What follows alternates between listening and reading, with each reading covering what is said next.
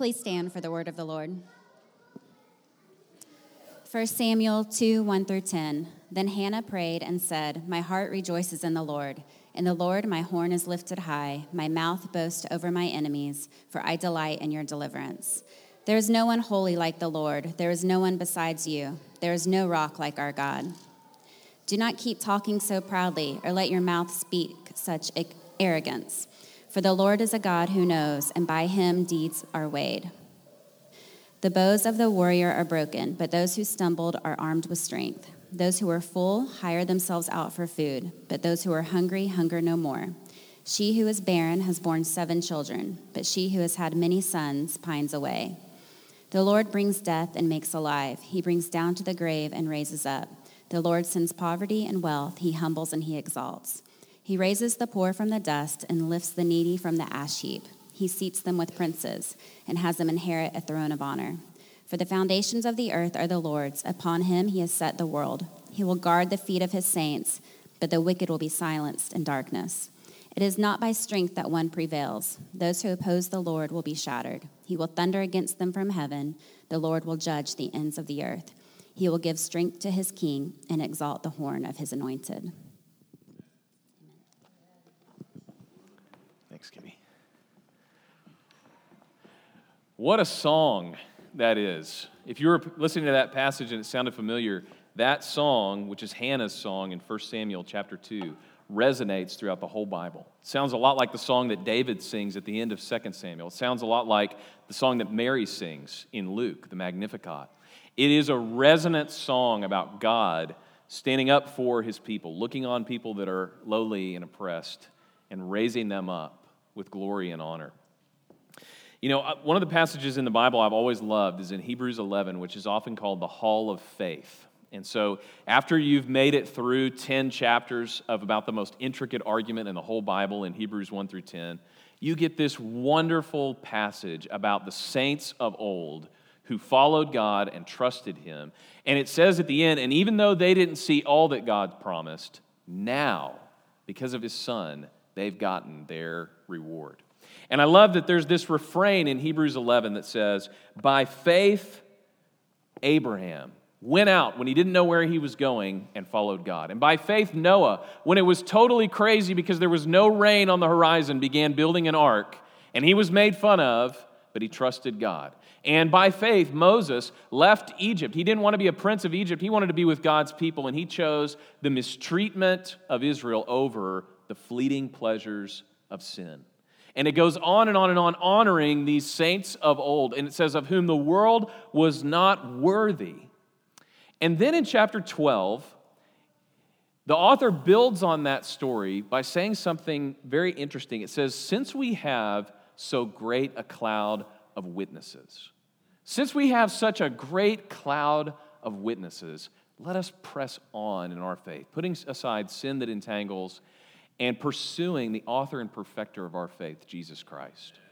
Now, when I was in high school, especially, this passage was always preached like, since we have such a great cloud of witnesses, i.e., watching you when you do the wrong thing, you should do the right thing. That's how I first learned this passage. Since we have such a great cloud of witnesses who are watching at all times and making sure that you're doing what you should be doing, like they're going to tell God or something on you uh, if you do the wrong thing. That's how I grew up learning this passage was this great cloud of witnesses are witnessing us. And it reminds me of a commercial, uh, it was like a whole series of commercials a few years ago with LeBron James. It was a Nike commercial series. And the theme of the commercial was, We are all witnesses right, to King James, King LeBron James, the greatest basketball player, so they, so they argued. I don't know how that went over for the Jordan brand, but basically it was we are witnesses to this great talent. And that's how we're tempted to read these passages. When we use the word witnesses, we usually mean we are witnessing something. We are witnessing greatness. They, the cloud of witnesses, are witnessing us. But actually, that's not the way the Bible usually uses the word witness.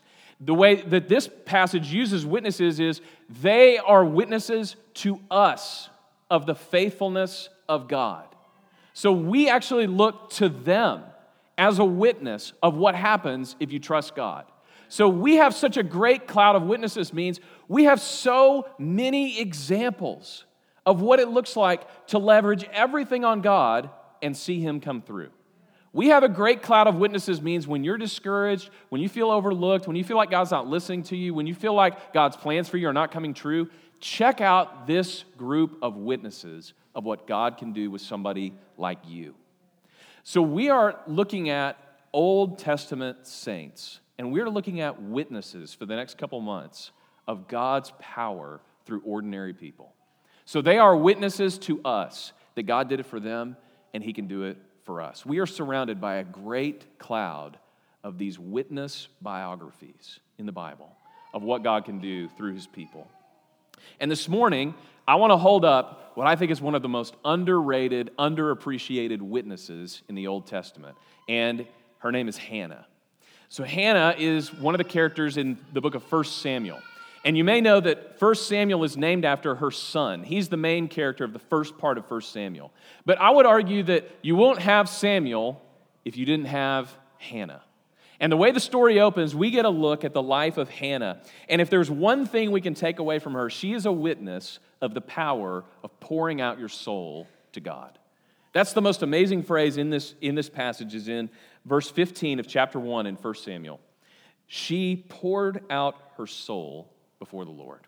What does it mean to do that? That's what I want to talk about this morning. So, the first thing is she worshiped God in a terrible time in Israel. She worshiped God when nobody else was worshiping God. So the book of 1 Samuel actually comes on the heels of the book of Judges. Now, in our Bibles, we have Ruth right between Judges and 1 Samuel, and that's partly because chronologically it fits vaguely within that time period end of the Judges, beginning of Samuel. But the way the Hebrew people would have read this is right from the end of Judges, right into the book of 1 Samuel. And so I want to read you the last line of the book of Judges just to give you a glimpse of what things are like in Israel. So, as you know, judges are people like Samson who are not kings, but they've been kind of freeing the Israelites. And there's a thing called the judges cycle. Things start out pretty good in the book of Judges. The tribe of Judah is going and they're taking over the land. And there's a little ominous note in there that says, but they didn't move the people out of the land like God commanded. And what ends up happening is they also didn't move idolatry out of their hearts like God commanded. And before you know it, the Israelites in the promised land look a lot like the people who were in the promised land, worshiping idols, not trusting in God. And by the time you get to the end of Judges, things have deteriorated so far that it says, In those days there was no king in Israel, everyone did what was right in his own eyes. No king, no standards, everybody did what was right in their own eyes. Now, this is a pretty bad place for a society to be. Everybody just doing whatever they think is right. But it's really bad when this is the people of God. These are the people who know what they should be doing and they're not doing it. So when you open the book of 1 Samuel, all of a sudden you realize we're in a culture in decline. We're in a culture of people who are not serving and honoring God. And all of a sudden there's this family and we're introduced to Elkanah first, who's Hannah's husband. And Elkanah is a son of Jer- Jer- Jeroham and Elihu. He's a priestly family. And he's married to Peninnah and to Hannah, but Hannah has no children. And in the midst of this, it tells us all they are worshiping God as they've been commanded to when nobody else is doing this. And so it's really kind of a startling contrast to say, what does it look like to worship God when it's not easy to do, it's not popular to do, and nobody else is doing it. That's what this family was about. Now, this family has problems, which we'll talk about in a minute, but they're getting one thing really right. They have committed themselves, no matter what anybody else does, we're going to worship God. And we're going to do it the way that God has said to worship. So the first scene is them going up to the tabernacle, and they're worshiping God by giving a sacrifice. And the contrast here is they're not well off, they're not notable, they're not in high positions. They're just doing the ordinary stuff that you do when you love God and want to worship Him. I've been reading a book recently, in this last week, by Mark Sayers. And if you haven't come across Mark Sayers, he is one of the sharpest social, political commentators from a Christian standpoint. His bread and butter is what is going on on a mega social level, and what should we as Christians be doing about it? And so his new book is called A Non Anxious Presence, which is a whole thing in and of itself. That phrase, I think, is so important. But his point is we as a culture are entering what he calls a gray zone. And a gray zone is not quite the end of something and not quite the total beginning of something, but that phrase in a, that phase in a culture where everybody is unsure about almost everything. That's a gray zone. It's like when, you, when, when your feet are not quite set and you try to lift something, your strength is completely gone. And what happens in a gray zone is everybody's a little bit uncertain about everything. And so his, his question that he asks through the book is How do you live as a Christian in a gray zone? How do you live as a Christian when it's actually not quite as popular as it used to be to believe what Christians believe? And it's actually not quite as popular even to do the things that Christians do in our culture. And it's not that it's bad, but it's not quite good. It's just indifferent. It's just gray. It's just confusing. It's a time of anxiety.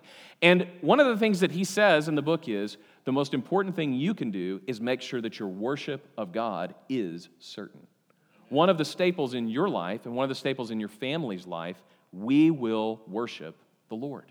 Come gray zone or whatever, we'll worship God. That's a point of stability for us. It reminds me of probably the most famous passage about this that probably came to many people's mind at the end of Joshua. You've seen this in homes all over the place. Joshua 24 15. He stands up before the people of Israel and he says, Choose this day whom you will serve.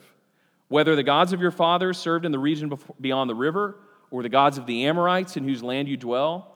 But as for me and my household, we will serve the Lord. So there's a lot of options out there, but we will serve the Lord. Now, what's interesting about this passage is this is Joshua's farewell address. This is his farewell address. He is old at this point, and his life has been a model of what it looks like to follow and worship God. You know, the first time we ever learn anything about Joshua is when Moses sends 12 spies into the Holy Land. And so he takes one from every tribe and he sends them into the Holy Land and he says, Give me a report of what the land looks like. And the spies come back and they report that the land looks great but the people are way too powerful for them to move in. And so there's two spies Caleb, who we'll talk about Memorial Day weekend, and Joshua, who say, Our God can lead us to victory in the promised land. And all the other 10 guys are like, No, I don't think so. I don't, I'm not, we're not doing it. And they don't, and they wander for 40 years because they didn't worship God. They were threatened by earthly power, military power, economic power that they didn't have. So, the first thing we know about Joshua is he's somebody that, when, regardless of how popular it was, regardless of what the odds were, regardless of the outcome, he was going to worship God. And now, at the end of his life, he's the leader of Israel. He's Moses' successor, and he's led the people through the promised land. And he stands up and says, Here's what I want you to know. Here's what I want to leave you with. You've got a choice. You and your families can do what's popular right now. He says, You can worship the gods that are here in this land. The people that we are around, the Amorites, worship other gods. And you can join them, and it will be easy, or you can worship God. And as for me and my household, we will worship the Lord. Now, the question I ask when I read this, though, is how does he know that's going to happen? He's about to die. Actually, the first thing we find out after this is Joshua dies. How is he so confident that his family afterwards is going to worship the Lord. Because one of the things about Joshua is he has left a legacy in his family of doing this very thing. From the time his kids were little and now his grandkids were little, they're grown, they have worshiped God together in their family. It's the whole trajectory of their family's life.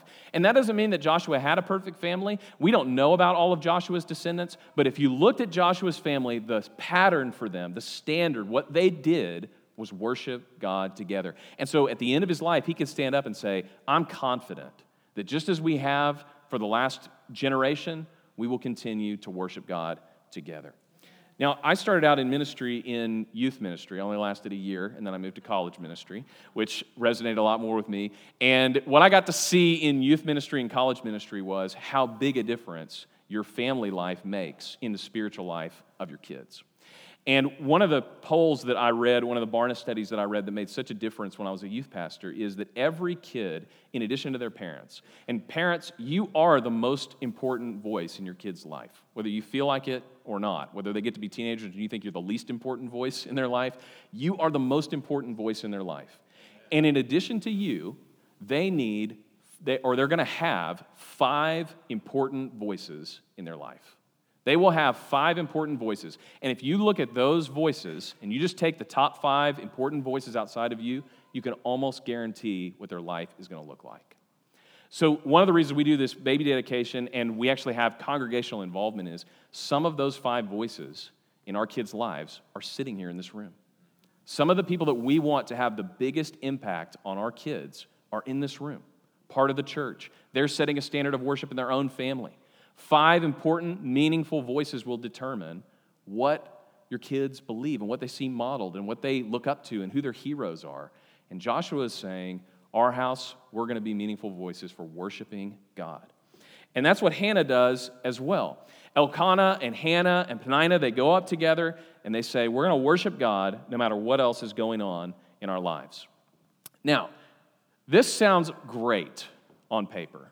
They're worshiping, they're awesome, aren't they wonderful people? But they got big problems at home in Hannah's household. So the other thing we find out about them is Elkanah marries Hannah and she is barren. So what he does, and again, this is a whole different sermon for a whole different time, is he takes another wife, Peninnah. Can you imagine the problems they had at home?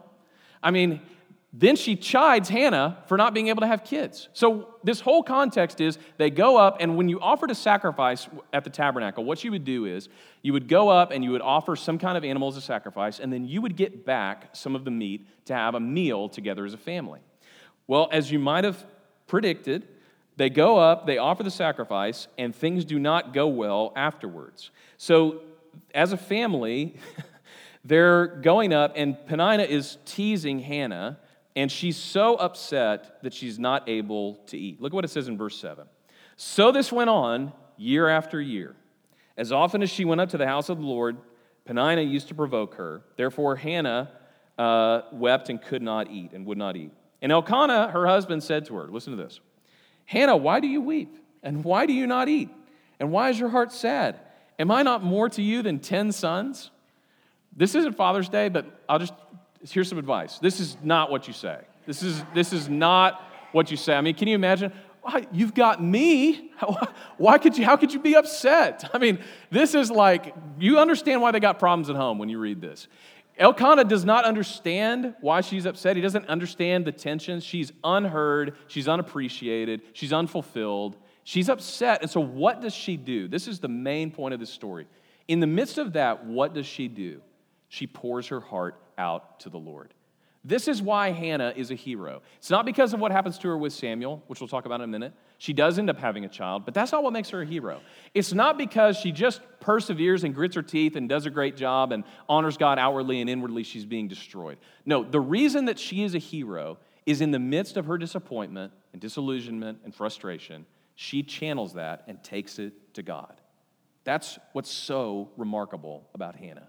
It says that she's pouring out her soul to the Lord, and she is really distressed because Eli, who is the high priest at this point, watches her and she's praying so fervently, he thinks she's drunk. And he approaches her about it. Again, this, this is like so good for men on what you shouldn't do in a story.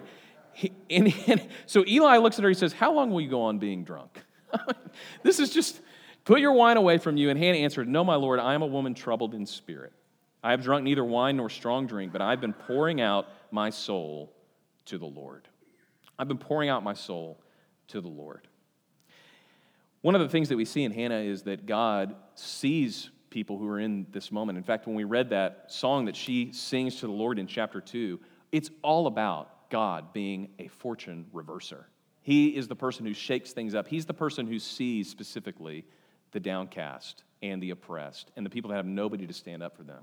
So, like Hannah, God looks to the people who have nobody else who can do what God can do for them. And she goes to God, she knows that, and she begins to bring her requests to Him. One of the stories that really resonated in my heart this week as I was thinking about this topic is when Jesus walks on the water to meet the disciples. So if you remember this, this is in Matthew chapter 14, and Jesus has been teaching the crowds constantly, and he wants some time away. So what he does is he puts the disciples on a boat and he sends them across the Sea of Galilee, and he goes up to a mountain by himself to pray. And as he's up there, it says in the middle of the night, he's praying, and he looks down. And this is really cool when you go there. There's a peak that is right over the Sea of Galilee, And it's almost like the lookout up here, where you can look out and see what's going on on the water. And Jesus is up there praying, and he can see that their boat is getting tossed all over the place. It's not making any progress. And these are professional fishermen, and they're making no progress. And so Jesus looks down on them, has compassion on them, and what does he do? This is interesting. All throughout this story, we know that Jesus can calm the storm. He's already done it, he can do it with a word. But he doesn't calm the storm. He goes down the mountain.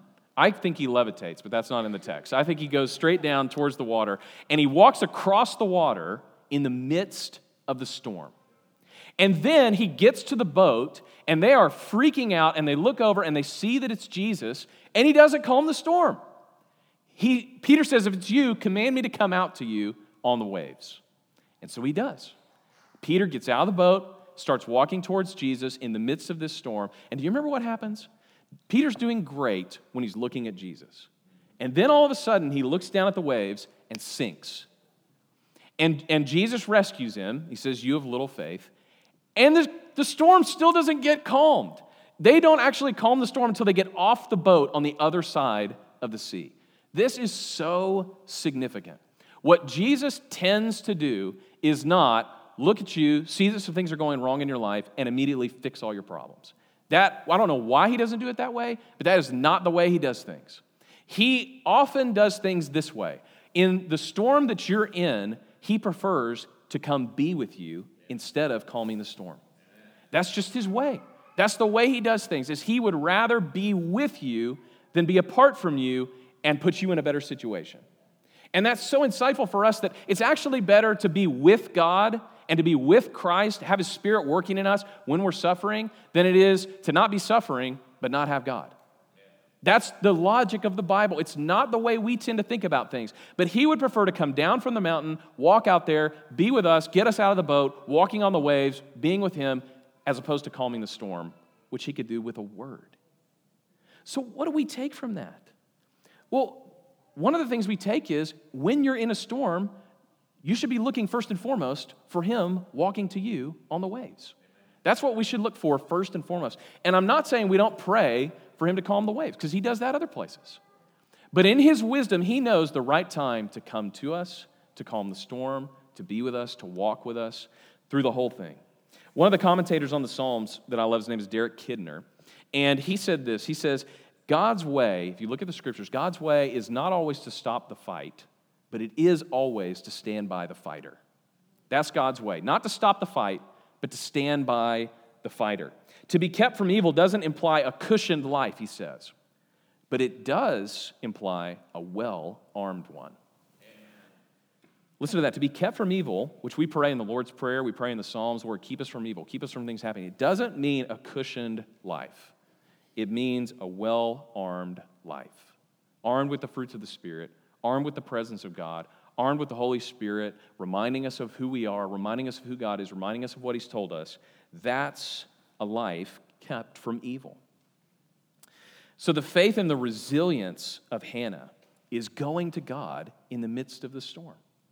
Now, it just so turns out for Hannah that he actually does calm the storm in this situation. But the first thing that he does is draw near to her. It made me wonder that you know, Hannah knew that God had something for her in the midst of her trial. Whereas a lot of times our prayers are, just get me out of this trial. Just fix whatever's going on. But Hannah had the insight. This is why she's a hero. She had the insight to say, maybe God has something for me here that I can't get anywhere else. Maybe God, in His wisdom and in His goodness, has put me where I am now because He has something for me that He's not going to give me anywhere else. Maybe we should memorize more verses like Psalm 118 6. Out of my distress I called on the Lord, and the Lord answered me and set me free. The Lord is on my side. I will not fear. What can man do to me? Or I think about Psalm 73 26. My flesh and heart may fail, but God is the strength of my heart and my portion forever. Or I think of the time when Jacob is wrestling with God, and Jacob doesn't just say, Stop wrestling. Jacob says, I won't let go until you bless me. How different would our lives be if we had this mindset of we're praying for God to change things, but we're not going to let go of praying until He blesses us? We're not going to let go until we figure out why it is that God brought us here, what He's doing, how He's present, how He's walking with us, and then we'll see what He does next. And that's what happens to Hannah. Her life is really in a bad place, but she pours her heart out to God. Now, this story ends up really good for Hannah. She, she cries out to God, and Eli, for all of his faults, says, God is going to answer your prayer. God is going to answer your prayer. He's going to give you a son. And sure enough, God does. The Lord remembers her, it says, and she bore a son, and she named him Samuel because she said, I have asked from the Lord, and he is given. So Samuel is born, and, and you know, Samuel is one of the great characters of the Old Testament. He's the one that anoints Saul, the first king of Israel. He's the one that anoints David. He's the one that is the final judge before the period of the kings. He is righteous. He is honorable. He, he pushes the people towards God. And he had a godly mother. And he himself was a gift from the Lord. I just love, this is not in our text today, but I just love this passage. If you flip over to chapter 2, afterwards, what she does is she gives Samuel to the Lord, and he serves in the tabernacle with Eli. And this is the story where God calls out to him and says, Samuel, and he goes to Eli. He's like, Did you call me? He's like, No. So he goes back and lays down. He's Samuel, Samuel. He goes to Eli. He's like, Are you calling me? He says, No. And finally, on the third try, Eli realizes, Maybe it's God. Maybe you should just say, I'm listening. Okay, so he's there serving with Eli, and in verse 18 of chapter 2, it says Samuel is ministering before the Lord, and a boy, a, a little boy clothed with a linen ephod. An ephod is like a little dress almost. It's just what they would wear as an undergarment under their priestly robes. And he's wearing a little linen ephod, and his mother used to make for him a little robe and take it to him each year when she went up with her husband to offer their yearly sacrifices. Even after she gives Samuel to the Lord, she continues to worship, to walk with God, to bring that little linen ephod every year because he's growing fast. He's a little boy. And, and so she's bringing a new ephod each year to measure, and she has given everything she had back to the Lord. And this is the last thing I want to point out about Hannah. She gave back to the giver. She gave back to the giver. When God answers her prayer, she worships. She continues worshiping. She, she sings this wonderful song My heart exults in the Lord. My horn is exalted in the Lord. My mouth derides my enemies because I rejoice in my salvation. And she continues to say, The Lord makes the poor and makes the rich. He brings low and he exalts. He raises up the poor from the dust. He lifts up the needy from the ash heap.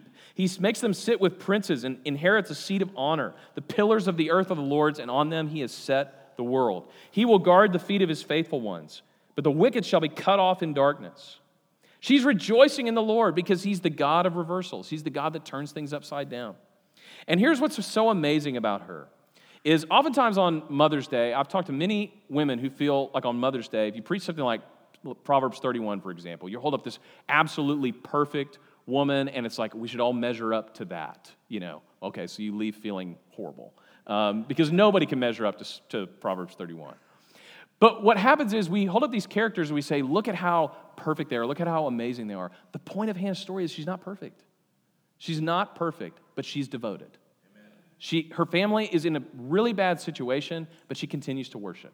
And here's another thing she gets what she always wanted and continues to worship God. Here's the problem when God just takes away every burden, every hardship, everything we struggle through. When He does that, we don't turn to Him. It's like a lot of times if our prayers were answered, we wouldn't need God anymore. It's like we pray in such a way that, God, what I really want is to not be dependent on you. And what Hannah proves is she was so devoted to God during the trial that when God did calm the storm, He did give her a son, what'd she do? She continued to follow God. And that's how God was molding her and shaping her. The great miracle of this story is not just that she had a child. The great miracle of the story is God gave her her heart's desire, and her greatest desire was still to be with him. That's what it looks like to follow him. Is that if he would give you all the desires of your heart, he would still be the greatest desire. And that's a prayer that he always answers. Now, we do hope that God answers prayer like Hannah prayed Give me a son. Or we do hope that he calms the storm. But more than anything else, we hope that he will be with us, and he's promised that more than any other promise in the Bible. I will be with you, no matter what. I think I'll end on this. I think of Psalm 139, where the psalmist is saying, Where could I possibly go away from your spirit? Where could I flee from your presence? If I go up to heaven, you are there. If I take up the wings of the morning and dwell in the uttermost parts of the sea, even though, even there, your hand is with me. If I make my bed in Sheol, you're there. If I say, Surely the darkness will cover me, the light about me will be night, even the darkness is not dark to you. He comes walking on the sea. The miracle of Hannah's life is that she followed God where she found herself. She worshiped God when it was unpopular. She asked God for her heart's desire, and God gave her Himself. Let's pray. Father, we thank you that on this day where we celebrate mothers, we celebrate families, we, you designed families. And you knew that deep inside of us, we would need other people who love us, encourage us, raise us. Lord, you've made humanity in such an interesting way where every person who has ever lived has a mother. And Father, we even address you in familial terms. You are our Father. You love us. Lord, you promise that even for those who don't have a family, the Lord, you will take them in. So, Father, we praise you this morning to be a part of the family of God. In a family where we know you will never leave us, you will never forsake us, you will walk with us, you will be with us, you will carry us, just like you carried Hannah. Father, I pray that her witness would be an encouragement, a reminder to us that we can trust you. Wherever we find ourselves, Lord, we can be with you. We can lift up our cares to you. And Father, we know that you will never leave us or forsake us. We offer these prayers in the name of your Son, who gave himself for us. In Jesus' name we pray. Amen.